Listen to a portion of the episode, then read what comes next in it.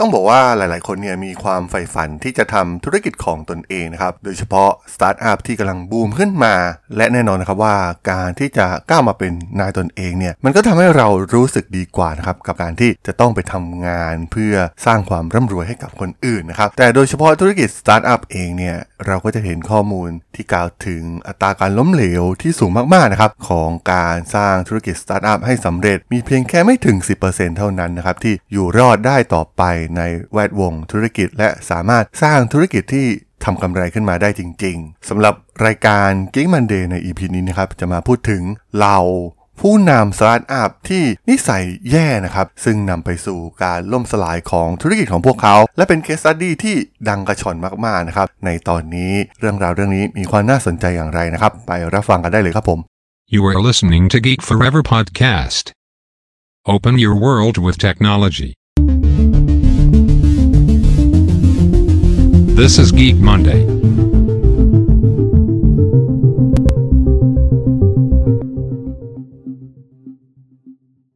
สวัสดีครับ ผมดลธราดลจากด.ดล็อกนะครับ และนี่คือรายการ Geek Monday นะครับ รายการที่จะมายกตัวอย่าง case study ทางธุรกิจที่มีความน่าสนใจนะครับ วันนี้มาพูดถึงสตาร์ทอัพที่น่าสนใจที่แทบจะต้องล่มสลายไป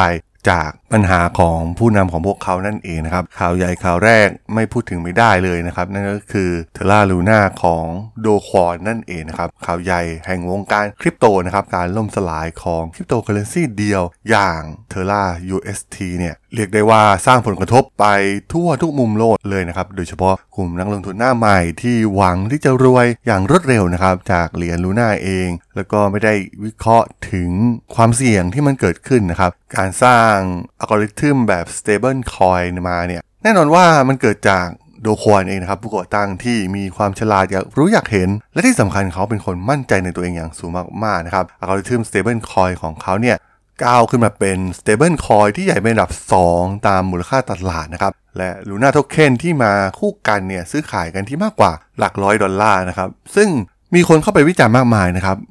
Do Kwon ที่มักจะมาตอบโต้บน Twitter เพื่อปกป้องโปรเจกต์ของเขานะครับ ซึ่ง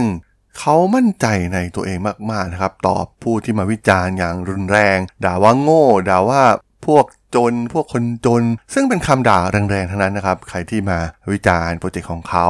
ซึ่งนั่นเองนะครับเป็นจุดเริ่มต้นสู่ความหายนะของโปรเจกต์ของเขาเอง เพราะว่าบุคคลสำคัญหลายคนนะครับ รวมทั้งผู้จัดการกองทุน hedge fund และนักเศรษฐศาสตร์เนี่ย พยายามเตือนเขาถึงจุดอ่อนที่อาจเกิดขึ้นใน ecosystem ของ Terra นะครับ มันเป็นการสร้างบุคลิก รูปแบบที่เขาสร้างขึ้นรอบตัวเขาเองครับ ควบคู่ไปกับความมั่นใจในตนเองทำให้เขาตามืดบอด แล้วก็มองไม่เห็นถึงข้อบกพร่องที่นักวิจารณ์เนี่ยต่างเตือนถึงโครงการของเขานะครับเขาเป็นคนเก่งนะครับ ถ้าเขาแก้เนี่ยมันคงไม่มีวันล่มสลายอย่างที่เราเห็นในวันนี้นะครับในเดือนพฤษภาคม ทั้งเซรา UST และลูน่าเนี่ยได้พังทลายลงมาเกือบชั่วข้ามคืนนะครับความผิดพลาดของโดควอนก็คือความโอหังมากๆของเขานะครับ เขาเชื่อว่าตัวเองเนี่ยมีไหวพริบและโครงการของเขาเนี่ยไม่มีข้อผิดพลาด น่าเสียดายนะครับที่ความเป็นจริงเนี่ยมันไม่ได้สอดคล้องกับความเชื่อของโดคอนแต่อย่างใดนะครับ และการพังทลายของลูน่าและเทราเนี่ยทำให้ข้อบกพร่องของระบบของเขาเนี่ยปรากฏขึ้นมาให้โลกเห็น และสร้างความเจ็บปวดรุดร้าวให้กับเหล่านักลงทุนไป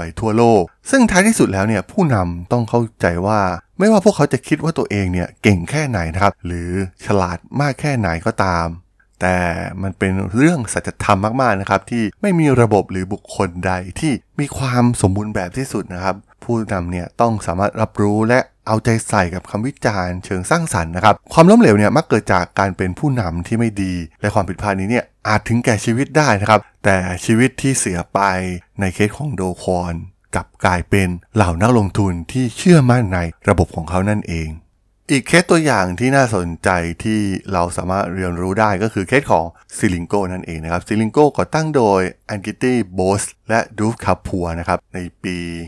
2015 เป็นสตาร์ทอัพด้านเทคโนโลยีที่ให้บริการโซลูชันเทคโนโลยีแก่ผู้ค้าแฟชั่นรายย่อย ทั่วเอเชียตะวันออกเฉียงใต้นะครับมันเป็นแพลตฟอร์มที่นำเสนอการประสานรวมระหว่างรูปแบบของธุรกิจอีคอมเมิร์ซสำหรับผู้ขายสินค้าแฟชั่นเหล่านี้นะครับทำให้พวกเขาสามารถติด ตามการดำเนินการสินค้าคงคลัง เปิดตัวเว็บไซต์ของตนเอง และการจัดการตลาดซื้อขายของพวกเขาได้ ซึ่งเมื่อต้นปีที่ผ่านมานะครับ Zilingo เองเนี่ยได้เจรจาระดมทุนรอบใหม่กับ Goldman Sachs นะครับโดยมีมูลค่าประมาณ 1,000 ล้านดอลลาร์สหรัฐ หากข้อตกลงเนี่ยผ่านไปได้นะครับ Zilingo เองเนี่ยจะกลายเป็นยูนิคอร์นอย่างไรก็ตามนะครับในระหว่างการสอบสวน ตรวจสอบสถานะทางการเงินเนี่ยพวกเขาพบความผิดปกติทางการเงินหลายประการนะครับรวมถึง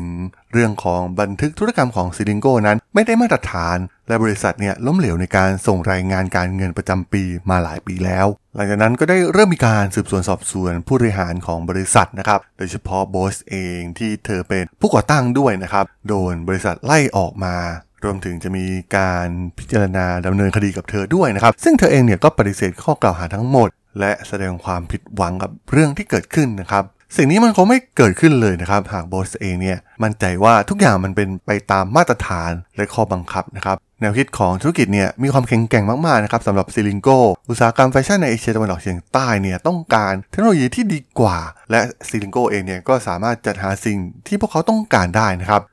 แม้ว่าตอนนี้เนี่ยยังไม่ชัดเจนครับว่าความผิดปกติของบัญชีเนี่ยจะสร้างความเสียหายมากขนาดไหนนะครับ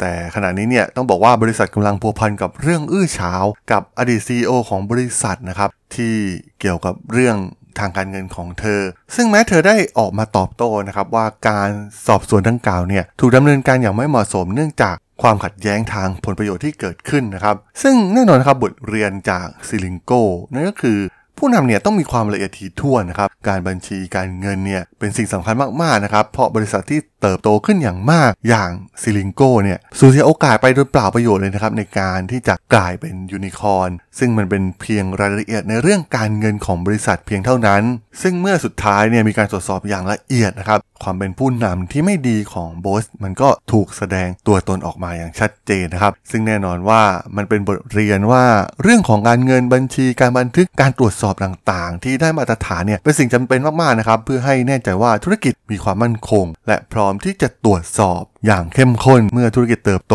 กลายเป็นบริษัทมหาชนในอนาคตได้นั่นเองครับผมสำหรับเคสที่3นะครับเป็นอีกหนึ่งเคสที่น่าสนใจนะครับเป็นสตาร์ทอัพจากประเทศสิงคโปร์นั่นก็คือ honestbee นะครับที่ก่อตั้งในปี 2015 โดยโจซังไอแซคเทรและโจนาธานโลว์นะครับซึ่งเป็นร้านขายของชำออนไลน์ และบริการส่งอาหาร แต่ต้องบอกว่าตัวผู้ก่อตั้งอย่างโจซังเนี่ย ได้ใช้เงินอย่างฟุ่มเฟือยนะครับ มีการซื้ออสังหาริมทรัพย์ในญี่ปุ่น และเช่าอพาร์ตเมนต์หลายแห่งในเมืองต่างๆ โดยไม่แจ้งให้นักลงทุนทราบ นอกจากนี้เขายังตั้งบริษัท shell หลายแห่ง และให้ honestbee เนี่ยเสียค่าใช้จ่ายให้กับบริษัทเหล่านี้นะครับ ในที่สุดเนี่ยบริษัทก็มีหนี้สินมากกว่า 180 ล้านดอลลาร์สิงคโปร์ และซังเองเนี่ยก็ถูกเรียกให้มารับผิดชอบ ถึงการกระทำของเขานะครับ ในที่สุดเขาก็ถูกไล่ออก แต่ความเสียหายเนี่ยมันได้เกิดขึ้นแล้วนะครับ Honest B เนี่ยได้ปิดร้านหลังจากพยายามรื้อฟื้นธุรกิจไปอีกปี แต่มันก็ไม่สำเร็จนะครับต้องบอกว่าความล้มเหลวอันน่าทึ่งมากๆนะครับของ Honest B เนี่ยเป็นเรื่องของการขาดจริยธรรม และการเป็นผู้นำที่ไม่ดีของสั่งนั่นเองนะครับเขาปฏิบัติต่อกองทุนของบริษัทเหมือนเป็นของตนเองนะครับและนำเสนอเอกสารหลายอย่างที่หลอกลวงแก่นักลงทุนนะครับซึ่งเมื่อถึงเวลาที่นักลงทุนรู้ว่าพวกเขา กำลังดีลอยู่กับใครเนี่ยมันก็สายเกินไปแล้วนะครับ สั่งได้ผลาญเงินจากนักลงทุนไปแทบจะหมดแล้วนะครับ ซึ่งที่ถือเป็นบทเรียนสำหรับนักลงทุนอีกบทหนึ่งนะครับ ซึ่งเราไม่อาจไว้วางใจได้มากนะครับไบรอันคูนะครับซึ่งเคยเป็นนักลงทุนรายสำคัญ และได้เข้ามาควบคุมกิจการของ Honest B เนี่ยหลังจากที่ซังได้ถูกถอดออกไป ตอนนั้นเนี่ยเขาเพียงเชื่อคำกล่าวอ้างของซังนะครับ โดยแทบไม่ตรวจสอบดูว่ามันมีเบื้องลึกเบื้องหลังอะไรอยู่ภายในบริษัทหรือเปล่า ซึ่งจากทั้ง 3 สตาร์ทอัพที่ผมได้เล่าไปนะครับ เราจะเห็นถึงกลุ่มของผู้นำนะครับ ที่ต้องคอยจับตาดูทุกสิ่งนะครับ ที่อาจจะทำให้บริษัทถึงคราวล่มสลายได้ ซึ่งก็ต้องบอกว่าในความเป็นจริงเนี่ยมีสตาร์ทอัพมากมายนะครับ ทั่วโลกที่ประสบความสำเร็จ และแทนที่จะล้มเหลวอย่างน่าทึ่ง พวกเขาเติบโตขึ้นจนกลายเป็นบริษัทข้ามชาติที่รู้จักกันทั่วทั้งภูมิภาคนะครับ แม้ว่าความสำเร็จเนี่ยจะไม่ได้มาโดยง่ายนะครับ แต่มันก็ยังเป็นไปได้นะครับ สิ่งที่สำคัญก็คือ ผู้นำที่ดี ผู้นำที่ระมัดระวัง และหลีกเลี่ยงความผิดพลาดที่จะทำให้เกิดความเสียหายกับบริษัท รวมถึงคนที่มีความโอหัง ความประมาท และความใจง่าย นั่นก็จะทำให้บริษัทไม่เสี่ยงกับความล้มเหลว หรือล่มสลายอย่างที่เกิดขึ้นกับ 3 เคสนี้นั่นเองครับผม สำหรับเรื่องราวของภาวะผู้นำกับสตาร์ทอัพทั้ง 3 นะครับ ที่ทำให้บริษัทของพวกเขาล่มสลายใน EP นี้เนี่ย ผมก็ต้องขอจบไว้เพียงเท่านี้ก่อนนะครับสำหรับเพื่อนๆที่สนใจเรื่องราวทางธุรกิจเทคโนโลยีและวิทยาศาสตร์ใหม่ๆ ที่มีความน่าสนใจก็สามารถติดตามมาได้นะครับ ทางช่อง Geek Forever Podcast ตอนนี้ก็มีอยู่ในแพลตฟอร์มหลักๆ ทั้ง Podbean Apple Podcast Google Podcast Spotify YouTube แล้วก็จะมีการอัปโหลดลงแพลตฟอร์ม Blockdit ในทุกๆตอนอยู่แล้วด้วยนะครับ ถ้ายังไงก็ ฝากกด Follow ฝากกด Subscribe กันด้วยนะครับ แล้วก็ยังมีอีกช่องทางหนึ่งในส่วนของ Line แอดที่ a t r a d o n t h a r a d h o l สามารถแอดเข้ามาพูดคุยกันได้นะครับ ผมก็จะส่งสาระดีๆ พอดแคสต์ดีๆ ให้ท่านเป็นประจำอยู่แล้วด้วยนะครับ ถ้าอย่างไงก็ฝากติดตามทางช่องทางต่างๆ กันด้วยนะครับสำหรับใน EP นี้เนี่ยผมต้องขอลากันไปก่อนนะครับ เจอกันใหม่ใน EP หน้านะครับผม สวัสดีครับ